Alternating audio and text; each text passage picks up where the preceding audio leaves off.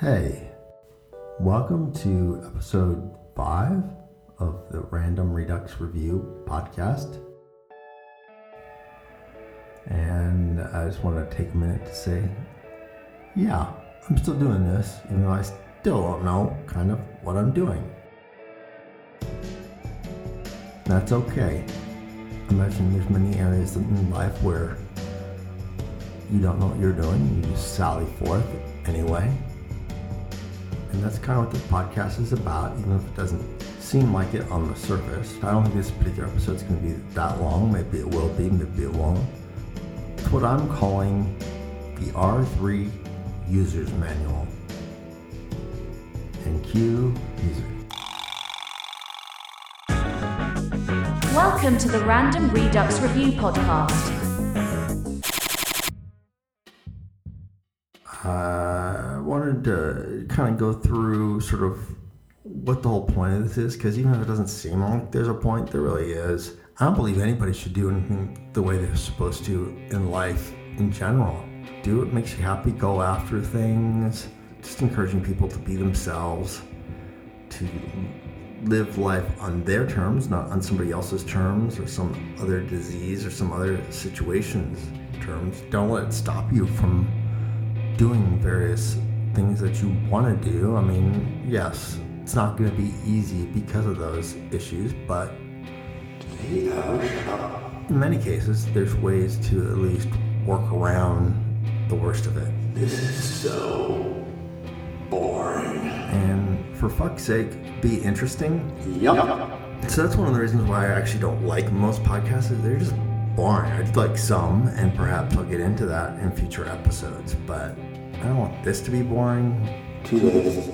So that's also too like the music you hear. It's because I'm try- originally I was just trying to go for something a little bit more polished and prepackaged, like you listen to like an NPR radio show or something like that, and it, like it moves along quickly. There's like little segments and things like that. So many podcasts are just straight interviews, and unless you're really, really interested in who the person is and what they're talking about, and ready to nerd out over that, like kind of boring. So I'm just trying to keep things flowing quickly and moving. Listen to him just talk and talk and talk and talk. Yeah, yeah, yeah, yeah, I know. Don't worry, I'm almost done yapping about this and getting into it. So, with that being said, what was I talking about? Oh, yeah, it's the user's manual. So, I forget a lot. So, um, you'll be wondering about some of the components of this particular podcast. Like, for instance, what's, what's up with the voices? Yeah, that's the best part.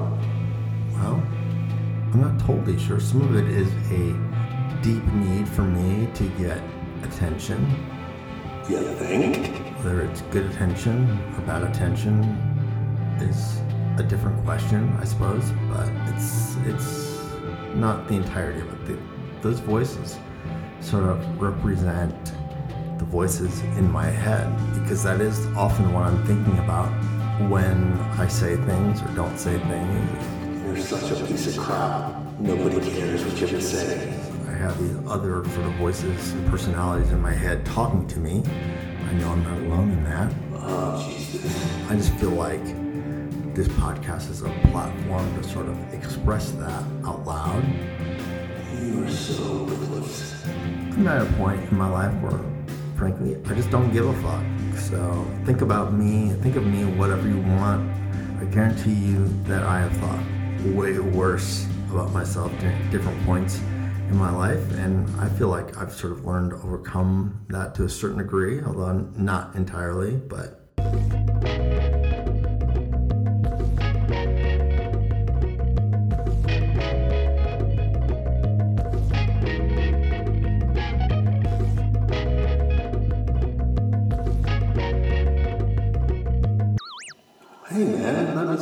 good.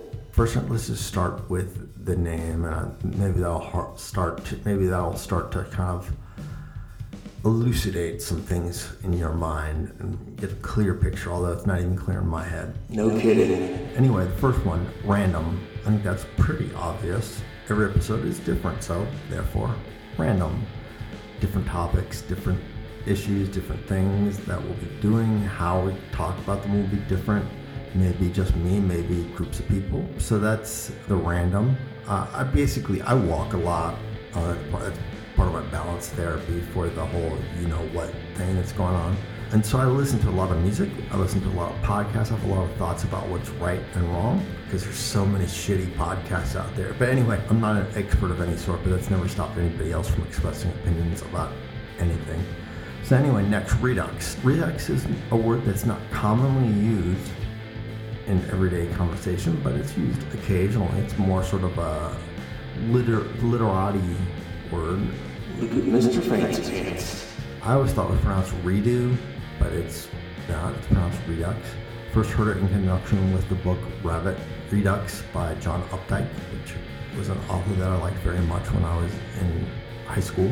Anyway, redux, as sort sort of the alternate pronunciation of redo, sort of might lead you to believe is sort of like a revisiting. It's more like sort of a deja vu where it's very similar but slightly different and you kind of are taking bits and pieces and learning from it by the next word, review. Originally, I wanted to have remix in the name as suggested by uh, Leanne House, who you met in episode two. But, you know, two X words just doesn't sound that great, so I went with review instead since it's uh, sort of a similar, and plus it also gets at the fact that one of the things I really want to do, because most of the podcasts that I actually enjoy is still talking. at movies or records or what have you, and just talking about them, basically talking crap, not talking crap, praising, um, just sort of talking about things that I'm interested in. So that's the review part. My original idea was just to sort of rehash and repackage a lot of the old sort of.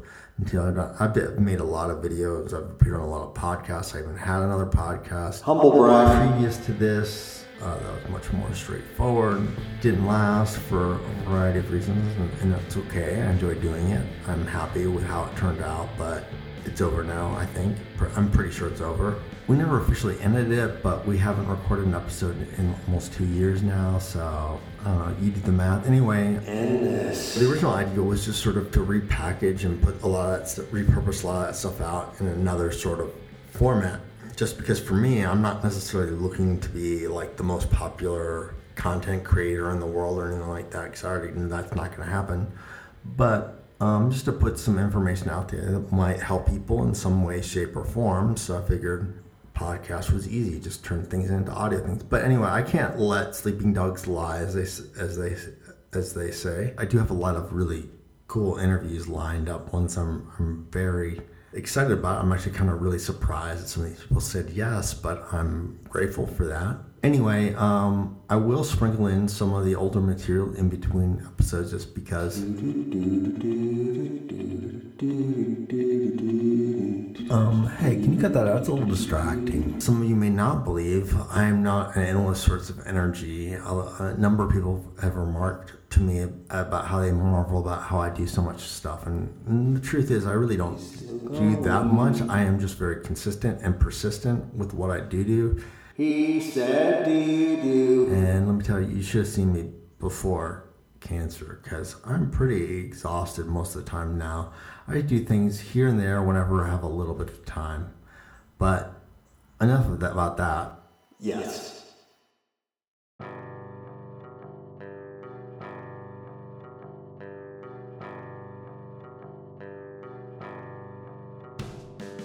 One thing I did not want this podcast to be is a straightforward, just a straight cancer podcast because, frankly, of all the podcasts out there, I really kind of despise those the most. I mean, I think they're great. I actually enjoy some, like Cancer for Breakfast, Thanks Cancer, obviously, the Cancer Pod. There's a few others that I, I like, but for the most part, I really despise cancer podcasts just because it's I don't know. I think their relative lack of popularity kind of says it all. I mean, a hard niche just to gain any sort of tra- traction. And while I'm not necessarily looking for traction, I would like some people to listen. And I think um, something that's more helpful to, to many people, especially um, to folks who don't have cancer, is to better understand it and not be so scared of it. And so that's also kind of another point here. I think there's a lot to be learned from the cancer quote unquote experience because uh, it's certainly not a journey, it's an experience more than anything. But um, I think it could be applied to many, many other areas of life. I know it's all a lot of it is stuff that I wish I would have been more cognizant of at a younger age. So anyway, hopefully, uh, listening to this rather ill-advised experiment of mine will help you manage whatever situation it is you have in your life. So yeah, I guess you could categorize. I guess you could categorize this particular podcast as self-help, motivational. Yeah, relax, relax. No, no. I'm not going into another guided meditation. I'm just trying to illustrate the point that with this podcast, nothing, nothing is as it seems. There's always an ulterior motive to everything that I put in these episodes. And with that said, I thought I'd let you guys listen to the first two episodes of the podcast I mentioned before, Guys with Cancer. One that I did with my friend Jeff Nierman, leukemia guy. You'll find that out soon enough. Anyway, this is the first two episodes. If you listen to it, great. I really hope you do. But if you don't, I also understand if you don't want to hear cancer stuff. But to paraphrase Matthew McConaughey, it'd be a lot cooler if you did.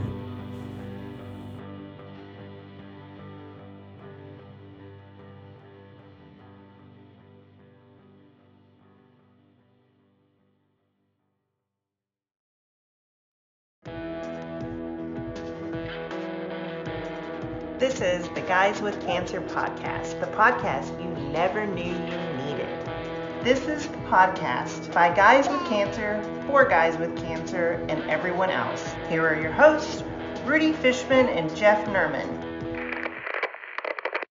Welcome to Guys with Cancer, episode number one. R- Rudy and I, we uh, have a, have a lot in common. We're both dads who have uh, two young kids, and we are you know, happily married family men. And um, we both, interestingly, have had the unusual experience of living in, in New York and also living in pretty much the opposite of New York. Um, rural areas is what he's trying to say. And then there's also the, the sort of big detail too, which is it's called bearing the lead, which is we both have cancer. Fun. Oh, I forgot that. Yeah, yeah, I forgot that part. Yeah, I forgot. Yeah.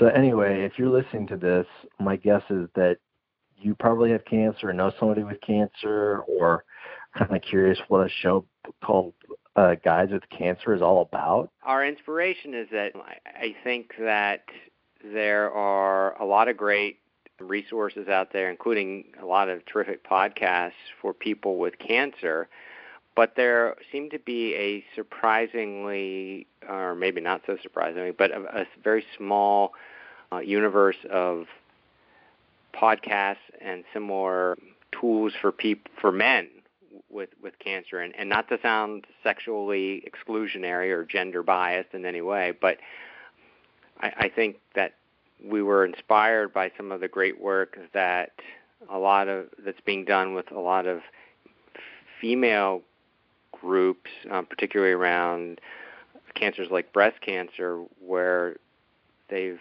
have these really useful podcasts that are really supportive of, of one another. And I think that for men, for whatever reason, there seems to be a real paucity of of of these types of resources for us and Paucity. I like that word. Thank you. Yes, I, I looked. I looked that up. I, I was gonna. Yeah, I, I thought I would try to use one big sounding word in this uh, initial episode. Yeah. I, I yeah. So what Jeff's getting at is that I think our hope is that we wanted to make a show kind of geared more towards men, or at least about men who are experiencing cancer, just to kind of raise awareness and and just show how the experience is maybe just a little bit different. I know for me, growing up, we're both roughly the same age, but um, maybe this maybe this well, yeah, I am older, but just slightly, just I just I, I, want, I want to point that out. I want to point that out every time I get a chance. But yeah, okay. um, anyway, but I just remember growing up, the only type of cancer that I was really aware of was breast cancer. And if you look at where most of the most of the advances have been in the world of of cancer treatments, it's been primarily in, in breast the world of breast cancer. And I think the part of that's because people were more comfortable talking about it. So I think our hope is in getting men more comfortable talking about cancer and the sorts of cancers that impact us and the way we deal with them. Maybe that'll somehow add to the larger conversation and raise awareness and and lead to all sorts of things. I mean, would you agree? I mean, that's kind of where I'm coming from anyway with this. So. Yes, uh, no, absolutely. In, uh, in all seriousness, and I, and I think that I think that again, I don't I don't want to gender stereotype, but but I think that particularly around cancer such as breast cancer, women have have been able to do a fantastic job of of being supportive of one another and and I think that we would sort of like to emulate that for men and the different types of cancer that men get, which, by the way, can of course include breast cancer in men. But so don't we don't we call it pectoral cancer or something like that? I mean, yeah, it's like same difference, but it's the same cancer. So yeah, and uh, I think that, and and I don't know if it, I think you, you know, being the older one here, and I both are from a generation though where I think there's a certain degree of stiff upper lipidness, um, if that's a term, where mm-hmm. I think men tend to not feel as comfortable uh, discussing issues like this, and I and I is the word you're looking for stoicism. Oh, that would be a better word. Yeah. yes. Look, I'm already tapped out. I use, I use paucity, so that's you know. But so yeah, there's a degree of stoicism that I think is uh, unfortunately counterproductive when it comes to dealing with something as transformative as cancer. And I would hope that we can sort of bridge that gap a little bit and, and be able to be a forum or at least a, a tool for people for to talk about these issues that affect men because there are a lot of issues that are, are not unique to men, but I think that you know there are a lot of again sort of stereotypical things about being a man. yeah, let's get the dudes to talk a little bit about cancer and not be so quiet about it. So, but I think before we get into changing the world um, and getting that's episode happy, two. Yeah. yeah, episode two. Um, we'll start by telling you guys a little bit about ourselves. Jeff, you want to explain your cancer? Because I think it's also too. We're not going to be talking about like the obvious male cancers like testicular cancer or prostate cancer and things like that. I think it's it's all types of cancer, and I know we certainly both Jeff and I don't have either one of those cancers that are typically associated with just men. Jeff, I'll just let you kind of explain sort of your medical history and I'll explain mine. Okay. Well, I I have a type of leukemia known as chronic lymphocytic leukemia, which I it is largely uh, for many people who have it somewhat of a somewhat of an invisible cancer because there's no physical necessarily apparent manifestation of it. It's a blood cancer and it's unlike what. Yeah, I think it's the best way to describe it is blood cancer. Yeah. It is. It's one of the trickier cancers too. I think just because it's one of the things, one of the issues that will probably hit to in a bunch is the invisibility of of cancer. There are people who, you know, once they get past sort of that critical first year, year and a half when they're going through treatment or whatever, and sort of the reality is hitting that you have this horrible disease, where you know, you're kind of seemingly fine in the outside world, but leukemia is not one of the until it gets really bad is one of those cancers that doesn't have any. It's not like you had uh, you had something amputated to, as the treatment, so it's just right. sort of a wait and watch type cancer. So I, I, I did I did I should say I did have a a spot one time on my arm that the, the dermatologist could not identify, and she sent it for pathology, and she called she called me a few days later and I love my dermatologist and the phone call began like this. She said, "Hi, it's Dr. So and so." I said, "Hello." She said, "Yeah, what's the name of your oncologist?" So you know, I, that's not the type of phone call that usually uh, one wants to receive, but but but it's basically not a visible cancer, and I've had it for six years, and they just watched it for the first four and a half or so, and then it got to a point where they decided that they had to do something, and that something was six months worth of chemotherapy. So now I'm technically in remission, but it's not curable. Which, when like I said, it's called chronic lymphocytic leukemia. And one of the things I think that you quickly learn as a, as, a, as a person with cancer is when they use the term chronic, that's really just a euphemism for we don't know how to cure you. So yeah, um, another euphemism for forever. yeah, until you die. Right. Well, you're going to have this until you die. Um, So and, and of on that note, as I think you can probably tell just from the way Jeff is talking about this, is that a big part of this wonderful journey that is having cancer is dealing with sort of the the the anxiety and the neuroticism that develops and just being paranoid about everything and and so we want to have it this show to to be a to be sort of a place where guys can talk about guy stuff related to cancer. So anyway, with that being said, man, I am Sorry, just punching in real fast because what I said in the episode wasn't. It's actually been updated. Anyway, depending on who you ask, I'm either grade two or three astrocytoma. It's very confusing, but brain cancer. I have a, a, a tumor in my brainstem. I did have a tumor in my cerebellum. Most of that was re- removed during a craniotomy, aka brain surgery, about a year ago. Um, Obviously, the stuff in the brainstem they couldn't touch. I'm at the tail end of dealing with chemotherapy myself.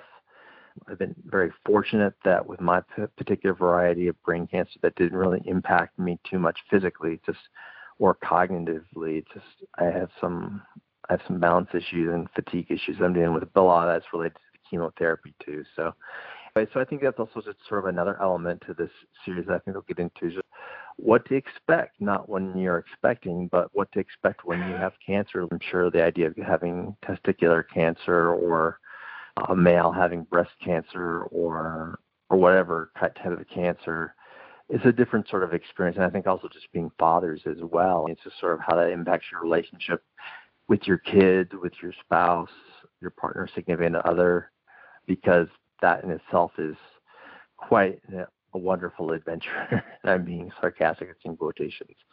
So for this first episode, Jeff, is there anything else you want to get into? I know the the listeners are going to want this just to continue indefinitely, but um, you know we we want to leave them wanting more. That's I think the secret, right, in show business. Just to emphasize something that you touched on earlier is that that there's so much about having cancer that is beyond the clinical, beyond the lab tests and the scans, and you know the the impacts that it has on one emotionally and on the people around you that I think we we want to be able to talk to those things and to make it so that others feel that what they're going through is not so atypical. I think one of the hardest things about cancer is that it can be a very lonely experience, e- even when you're like us and and are fortunate to have really good people around you who love you and care about you. It's it's a it's a, a very isolating experience in a lot of ways, and I think that by sharing a lot of the things that we've learned and gone through, I think we can make it uh, hopefully a lot less lone, lonely for for people and and a, a somewhat more tolerant. Think of us as your n- new cancer best friends. That's, yes, yes. I know there's a term where it's sort of finding your cancer tribe that I've heard on some podcasts geared more towards women because some people aren't comfortable going to support groups. Some people are more comfortable with that, and everybody's different, has a different opinion.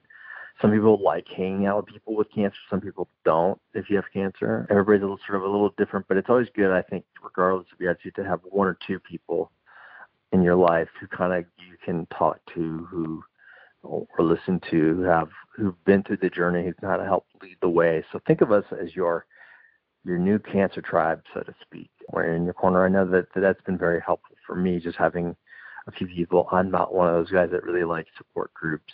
I do see a therapist. Uh, I'm not really a therapist.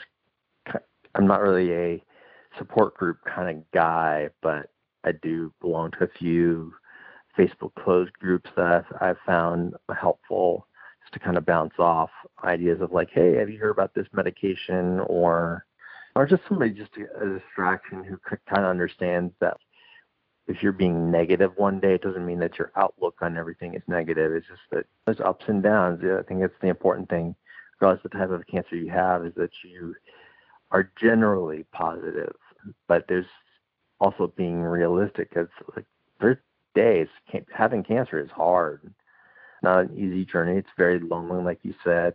There's not a lot of people who really understand what it's like to go through. I really I I come back to this a lot, but I just remember what people have the saying of, "Well, you could die tomorrow. You get hit by a bus."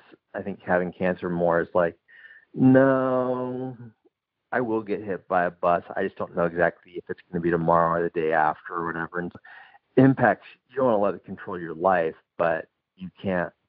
There is a a factor there where you kind of have to deal with reality you know, and it's nice to to talk to somebody or hear somebody talk about their experiences and and be able to kind of know where they're coming from and know, an understanding that negative stuff you kind of take with a grain of salt, positive stuff you kind of take with a grain of salt, and eventually it makes you all feel a little more comfortable and less lonely in the journey. I mean, would you agree with that, Jeff?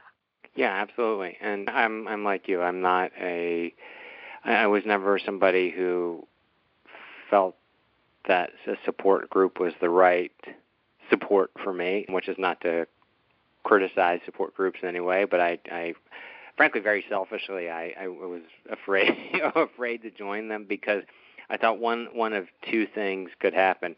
W- one is I would meet people who were much worse off than I was, and then I would, being the, the somewhat less than optimistic person that I am naturally, would think, "Oh, oh, th- this is my future," and so so I, I I shied away from it for that reason. And then on the other hand, I also didn't want to be in support groups w- with people who have the same diagnosis that I have, who have gone 20 years and have never had the first problem.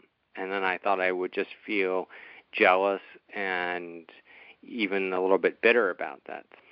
I, I think it's it's it's hard to find the right support system for everyone, and and.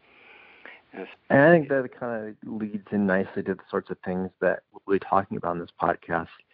I mean, it's okay to be jealous of people who are better off than you. It's okay to feel uh, have your various cancer guilts, and we'll talk about all that on this series. We will talk about how it's okay to have good days, bad days. It's okay to be jealous. It's okay to feel bad um, one day. It's, are we also going to be, talk about how it's okay to nap? I just want to make sure we get that in because I, as you know, I, I'm very, very partial to napping. As am I. I mean, I'm going through chemo, so I definitely understand that. And from what I understand, especially because like I have a tumor in my brainstem, I mean, cancer in general just sort of wears you down um, and, and makes you tired, as most of our listeners will be aware of. But when it's in your brain stem, when it's in your brain, you get especially tired. It's like today I started a new drug, and it's kind of a joke. I started Ritalin just because I'm in the deep phases of chemo, finishing up, and just the dreaded drug known as Temodar causes severe fatigue, like crazy fatigue, and like you know, my wife has actually been great throughout this whole process. She's basically been a single parent as as I've gone through my recovery.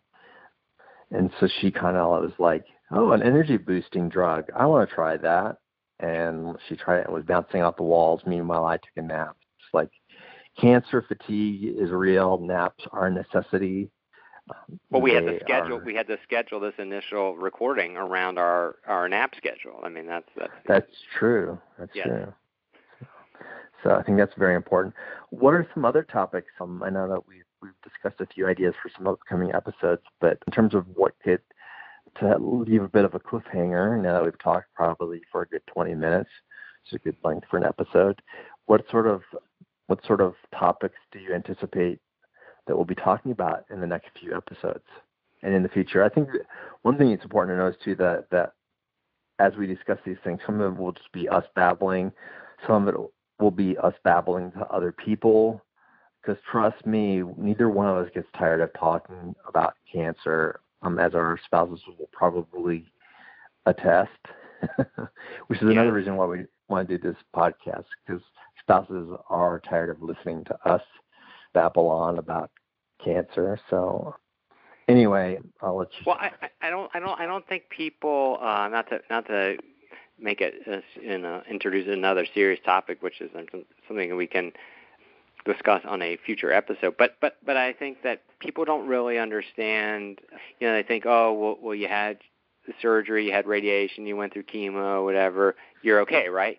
You know, and they don't really seem to, you know, often appreciate the fact that the ramifications from everything that one goes through just they don't just disappear along with you know being in remission or cured or, or whatever you know that uh, unfortunately cancer has a real a real annoying habit of, of staying with you and whether creating physically surprises or not the fun kind of, yeah not the fun kind of surprises. There's and a lot of the journey really is is psychological whether it's scan scan anxiety or you it's blood draw anxiety or just general anxiety about your own mortality.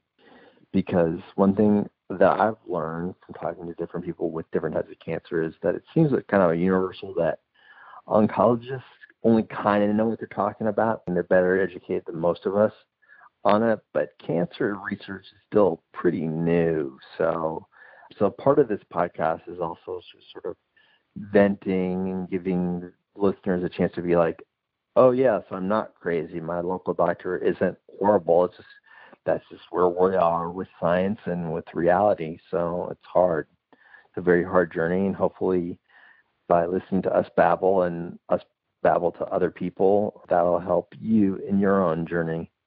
Uh, whether Yeah. you are somebody who's undergoing cancer treatment, have cancer, or you're post the sort of critical early stages, or a 14 year survivor slash endurer, sort of a place to vent. What are some other topics that you think we'll be getting into in the near well, future, I, Jeff? I, I don't, I don't. I mean, I think you know maybe we'll, we'll talk, like as you said, to other people who are uh, going through cancer or, or supporting people who are going through cancer and their experiences and with different forms of cancer, but also something you just touched on, and I don't know if we'll want to go down that road, but there's a lot of sensitivity about language and what people say and and some of the behaviors that go on about cancer and and and I think an important thing not a particularly uplifting one but an important topic that you just addressed is that really there's so much that's still unknown about cancer that it's really pretty frightening because yeah. it's it's I don't want to say it's guesswork what they're doing. It's not, but it's not a whole lot more certain than guesswork. And so I think things like that. And I don't know. Will will will, will we get crazy and talk like insurance and things like that? I don't know. Yeah, probably.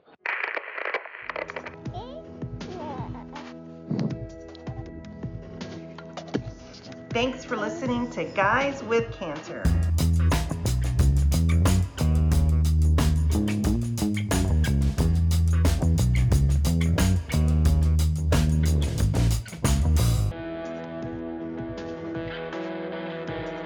This is the Guys with Cancer podcast, the podcast you never knew you needed. This is the podcast by Guys with Cancer, for Guys with Cancer, and everyone else. Here are your hosts, Rudy Fishman and Jeff Nerman. Welcome to the second episode of Guys with Cancer, the podcast. Today's topic, we want to talk a little bit about cancer language, verbiage, slash etiquette, just how to talk to somebody who has cancer. And how would you put it, Jeff?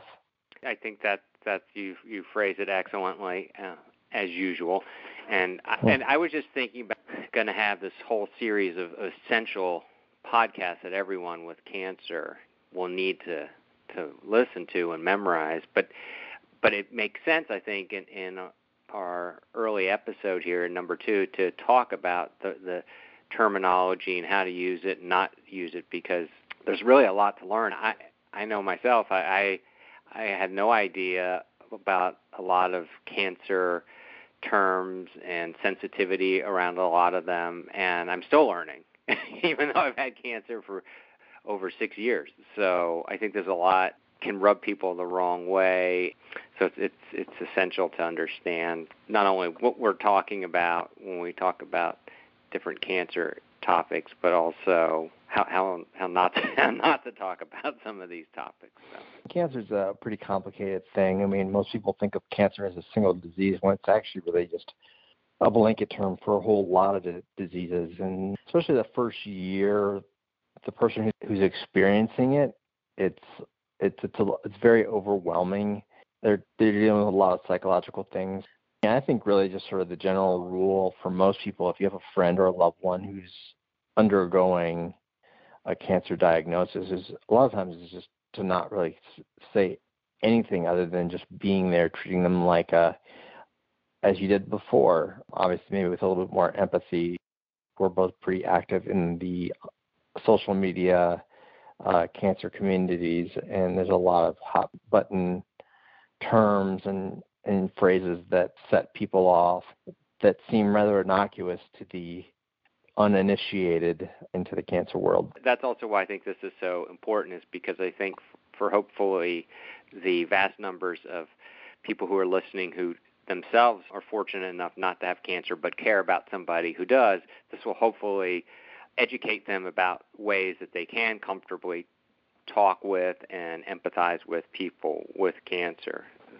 But that that being said, of course, you know everybody's different. I think you and I are probably fairly easygoing when it comes to usage of different terms. I mean, I personally it's whatever works for them, but there are a lot of other people who are quite sensitive and I think it's within their purview to be to be sensitive about it. Yeah, kind of what we're getting at. It. There's certain just general terms, whether you're an endurer, survivor, warrior, or not a warrior. People have different sort of attitudes about that, depending on certain terminology is popular within certain types of cancers and not so popular in other types of cancers. I, I was just going to say I'd like to to to share a brief anecdote uh, that illustrates how uninformed even I was so here I was five years into being diagnosed with cancer, and I finally had to start chemo. And a couple of rounds into my chemotherapy at my infusion center, I don't know if this was part of a national thing or what, but they were celebrating, and I'm going to use that term loosely, celebrating Cancer Survivors Week at the infusion center.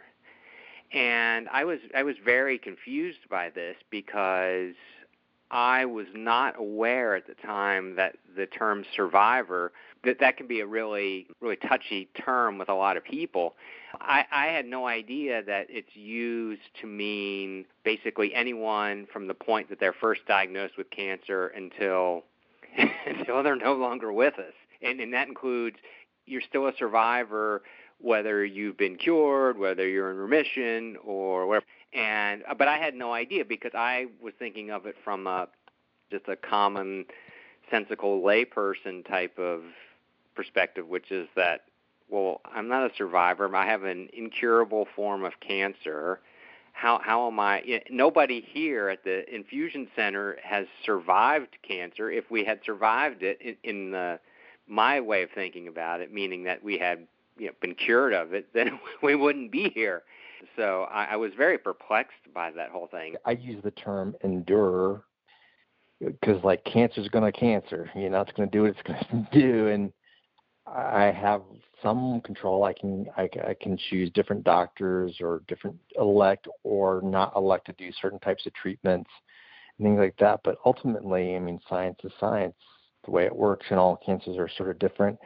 I really am coming to like uh, the brilliant Molly Marcos term, which is still aliver, just yes, because like there's that, that, lot, sort of. Yeah. You can take it either two ways. Sort of, I'm still alive, and what are you going to do about it? Sorry to disappoint you, but I'm still here. or it somehow has an onus of guilt of sorry, I'm still alive.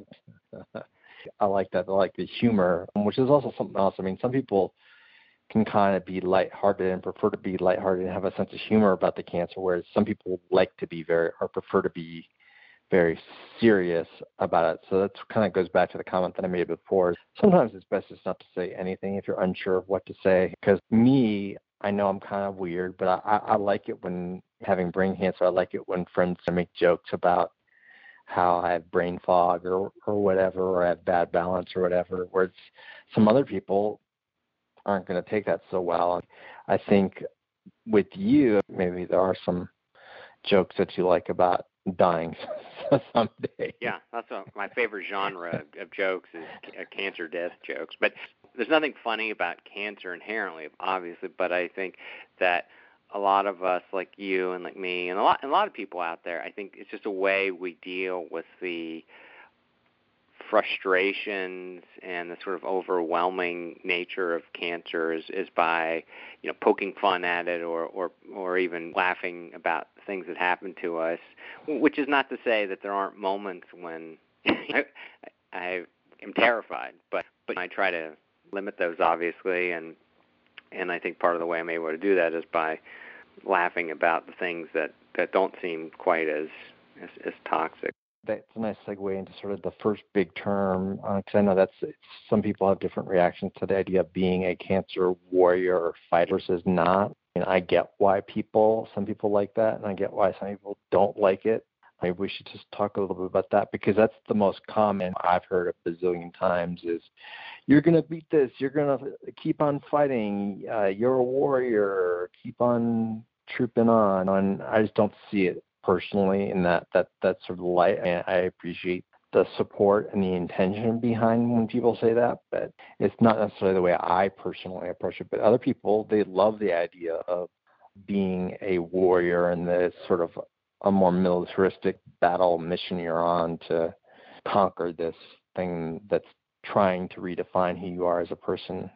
Yeah, I agree. I mean, I think, well, first of all, I think I don't know if we can speak for people in other countries, but in this country, of course, we we love our militarism. But I do think on a on a serious psychological level, I think it it has a this, this notion of fighting or battling or being a warrior has a element an element of of uh, empowerment for some people that they feel like they're they're doing something really concrete Proactive. and, yeah, and and and I but I agree with you because the way I see it is really my body is essentially fighting against me um, or my, my my mind, my wishes. Really, the only thing that's sort of fighting back is the chemo or the radiation or the the surgery. I, I'm at battleground. I'm kind of like the Antietam or Verdun of the cancer battle. You just sort of here, and you know the two sides is duking it out. I, I don't really feel like I'm I'm really much of a warring party. And you're just hoping not to be a, a casualty of war, and that's kind of the way I I feel. I feel like I'm not directly involved in the battle, but I think some, for some other people they, they like to think of themselves as as being involved.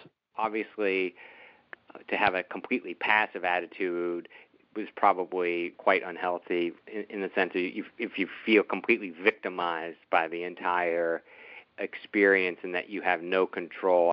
The reality is you don't really, unfortunately, have too much control. But but like you're saying, you, you can push yourself to do your exercises or to get out of bed, or you know, probably the most active thing I do other than exercise to combat cancer, to use a, a warlike verb, is taking my pills when I'm supposed to. You work, so I mean that's something too. I mean we can put working quotation mark. right. Yes. That's yes. Definitely in quotation mark. but it, it's something. I. mean, It's really important to keep yourself busy and occupied and feeling productive, whether it's physically or mentally or both. Not to be a downer. I had a, a friend pass away over the weekend, but he had largely lost the will to live. I think quite a few months ago, and he was very much a person who wasn't getting out of bed, who wasn't doing much with his time besides sleeping, and sleeping is important, but it's also important to do other things with your time when you feel good. I think that helps keep you alive. And I know for myself, and I'm sure for you, having kids is is a big motivator. A spouse or partner is a big motivator. You want to be there for them. But I think when you stop caring about those around you, even if you have a very small support group, it's still important to keep active. Yes. And maybe this is a good segue into people who care about those of us with cancer. When when they're trying to boost our spirits or whatever you know sometimes speak in in phrases that are certainly well intentioned but are, are not necessarily so well received sometimes I, I think that in an attempt to bolster our spirits or to try to keep us from dwelling on the negative or what could even be the the reality they'll say overly optimistic things. And and I and I don't know your experience Rudy but I usually think that falls on on at best on deaf ears if not causes me to bristle a little bit. You know, yeah I mean I think that the the good example is my wife tends to be I think very encouraging but under also understanding maybe too understanding of some of the physical limitations and kind of gives me more excuses to lay in bed and lay around. Whereas my mother, she's like, "Come on, get up! you got to do this now. You got to get out of bed. Let's wake up. Open up all the blinds." And that's not great either. So you have to find a good balance. Do you think that you're saying to somebody to be encouraging often aren't interpreted by the person you're telling them to quite the same way as you think they are being interpreted by them. Sometimes people will say, "You'll be fine." oh, oh, oh, real, really? Oh, I didn't know you were an oncologist. Even if if your oncologist tells you that, they don't even know. Lots yeah, I mean, oncologists will never say, even if you are have, are free of cancer in your system, they're never going to say you're cured, just because they know that there's a chance it could reoccur, it could come back in a different form, because there's so much that's not known about cancer. Um, and not to mention the fact that even if you're eventually fine six months down the road, there's going to be good days and bad days between them. And somebody who's who's experiencing the wonderful cancer journey, um, they aren't necessarily thinking six months down the road. I mean, I think they do to a certain extent, but on a day-to-day basis, they're more thinking about how do I feel right now? How do I feel? How will I feel in three days from now? They're not thinking about six months from now. They may, in the back of their mind, be thinking, yeah, it's gonna be better in six months. And when I look back, I'll laugh at that time I had whatever I had prostate cancer. Ha ha ha ha ha! It was so horrible. And and I think part of the problem is even though again, I, I don't want people who are listening to this to feel that they're, they're so inhibited in what they can say that they totally avoid their friends and family members who have cancer because that I don't know about you, Rudy, but that, that's happened to me. People yeah. People, I mean, and, I, and I, I understand that. I think because it's so terrifying to everyone. Just the just the word just scares people to death. That and, and I think people are so worried. But anyway, it, I don't. It's like kind of going back to the idea of not sometimes it's better not to say anything than to to not know what to say. But that doesn't mean you should be out of the person's life. Like I'm I'm still relative cancer newbie, just a little over a year past my diagnosis, but I've had a couple of very close friends who I reached out to just because I hadn't heard from them, and I was, hey man, what's going on? Uh, how, how are you doing, or whatever. And they, and they apologize for not being in touch, and they admit that they just don't know what to say. And I'm saying, well, you don't have to say anything. Just just be my friend. Just say you're thinking of me. Just say um, you're rooting for me. I'm sorry you feel nauseous today, or you're really tired and that's it. And the rest is just be be a friend. Treat them just like a human, because so much of the cancer experience is as you're sort of alluding to, is very lonely, but it's also very dehumanizing, I think, yeah. to certain things where you yeah. lose a sense of your own identity. Who am I? Am I cancer or am I not cancer? And I think the key to ultimate success, however you define that in battling cancer, there's a fighting uh, verbiage again, is your attitude and reminding yourself that you are still a human, you still exist. Yeah, well, and I also think that again, not to gender stereotype, but I think it can be, I think, really hard for people who care about men who have cancer because I think men, again, because we tend to be to be somewhat stoical about our feelings that I think it's hard sometimes for friends to know how to react because they don't know what you're thinking because you're not communicating. So it's a really a challenging dynamic. But I think to your point, just being a friend, listening is a great thing, even though we're not saying so much sometimes. But even just talking about other things, I think just letting people with cancer know that you are there is a world of benefit. Yeah, I mean it's a big thing. I kind of the I had a friend that came over and would just sit with me. We wouldn't talk. It was kind of heavy. It was the worst trying to, at least at that time, was trying to have a conversation with somebody. Just my speech was all slurry. I was super tired. I didn't even really want to be awake. But just having a friend in the room, just sitting there with me as I slept, he was just on his phone the whole time doing whatever. But it was nice occasionally just being able to lean over, say a few words, and then move on or even just a text, a friendly text from a, somebody that uh, an acquaintance, just saying, "Hey, just checking out how you doing today. Thinking of you," or whatever. It was nice. I didn't necessarily have to respond back other than a, a like or a a thank you or whatever. But it kind of reminds me one of the terms that this is something that kind of came up in a couple of Facebook closed groups. One of them recently posted a sort of a demographic chart of the breakdown of people who were in it, and it was overwhelmingly female. It was it was 87% female to like 13% male, and I don't know what the exact statistics are, but you know, I imagine they're probably in the real world in terms of men versus women who has cancer, it's probably much closer to 50-50. So I think that tells you in itself, guys are a little bit more apprehensive to talk about it or seek out others to talk about it with. There's and that. that's why we're um, here. Yeah, and that's why we're here, guys. And cancer. that's why we have this extremely helpful podcast. Well, maybe we should talk for a minute or two just about some of the sort of the etiquette that that you mentioned at the outset. But I, I would just like to, before we move on, to just say one or two other phrases that I, I think aren't really particularly well received as a general matter. Like one that I know a lot of people dislike, and I have to include myself in this group, is that the expression "the universe doesn't give you more than you can handle." I, I'm not really a Mhm. big. I'm not really a big fan of that. I, I don't. I, Yeah, I, it I, I, I often, me- I often feel like maybe maybe the universe has miscalculated because it doesn't feel like more. Uh, somebody better check the math on this because it, it seems like an awful lot some days. It's like I, I know a number of parents of kids with disabilities. A, a sort of a popular platitude that is used that people that I know that is kind of a trigger for parents of kids with disabilities is that you were given a child with issues because you God knew that you were strong enough to handle it. And Right, right. I know a number of parents are like, no, I'm strong enough to handle it, not because God thought that I was strong enough to handle it. I'm, I'm strong enough to handle it because I have no choice. Right. You know, I have to be strong enough to handle it just because I care about this person who is my offspring. And so that's why it's kind of a, a sensitive hot button issue is please don't tell me that I'm going to be fine and I'm strong enough to handle it because yeah, sure, some days I am, but uh, other days I'm not strong enough to handle it at all. That, it's that, that, tough. It's a tough I know, road. I, I know. I know. It's meant to be inspiring or to to make you feel as though you you can manage it, but it really, I don't think, unfortunately, has that that re- uh, effect on most people. What are some other things that we've heard people kind of other cancer people kind of complain about?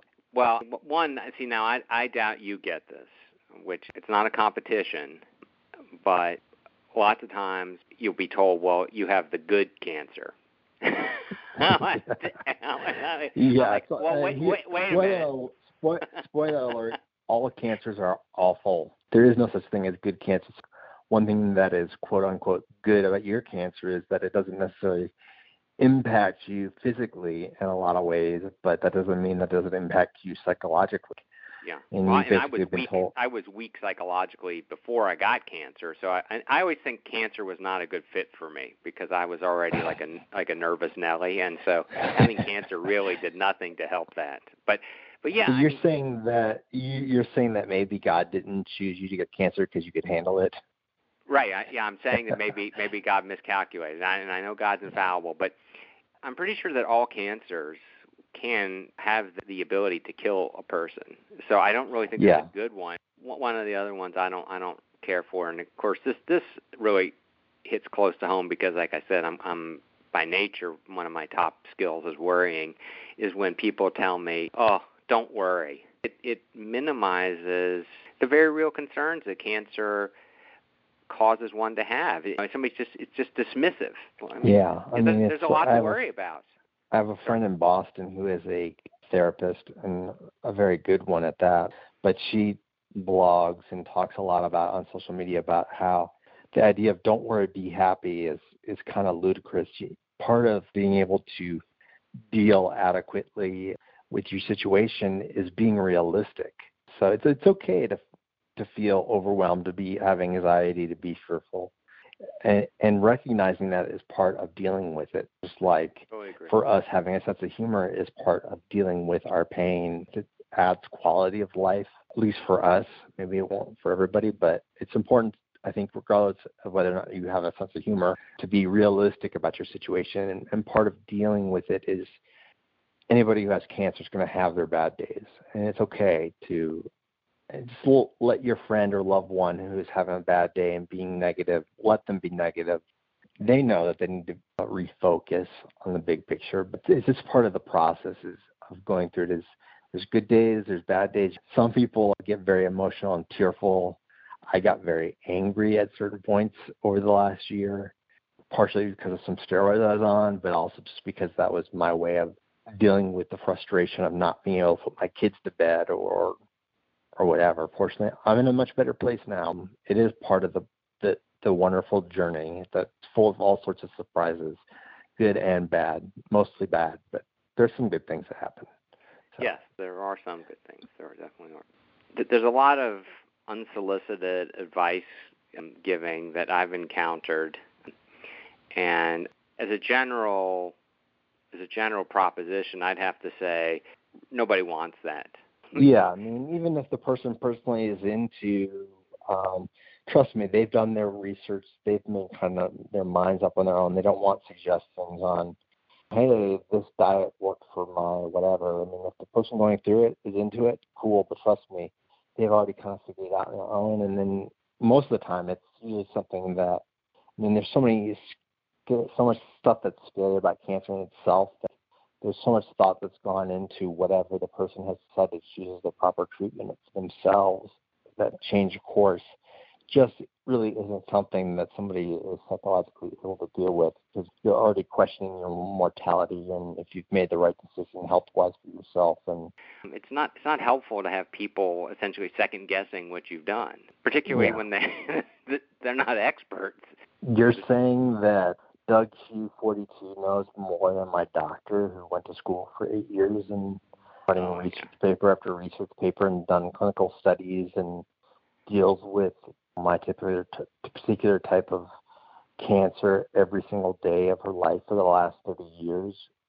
I don't know. Like, I wouldn't tell somebody who decided they didn't want to pursue chemo, even if that's the conventional treatment here, for a particular type of cancer that if they didn't want to do it i wouldn't say to them well i think you're making a huge mistake. I mean i might think that but i think i think it's strange to assume that anybody makes a decision about anything cancer related just sort of on a whim. I mean i guess there are people who do do that but i think most of us take it fairly seriously because not to be overly dramatic about it but it is sort of your life on the line. So mm-hmm. yeah. Final thoughts for me personally, I know everybody's different. I'm just not. I'm not a fan of tough love. I think I feel bad enough that it's irritating. I mean, I know where it's coming from, but if somebody's trying to be encouraging but doing it kind of in like, come on, let's go, go, go, go. You gotta get up. You gotta, you gotta go on your walk today. You gotta do X, Y, and Z. It makes me more resentful than, than anything. Yeah, me too. So, me too. it's been an interesting topic.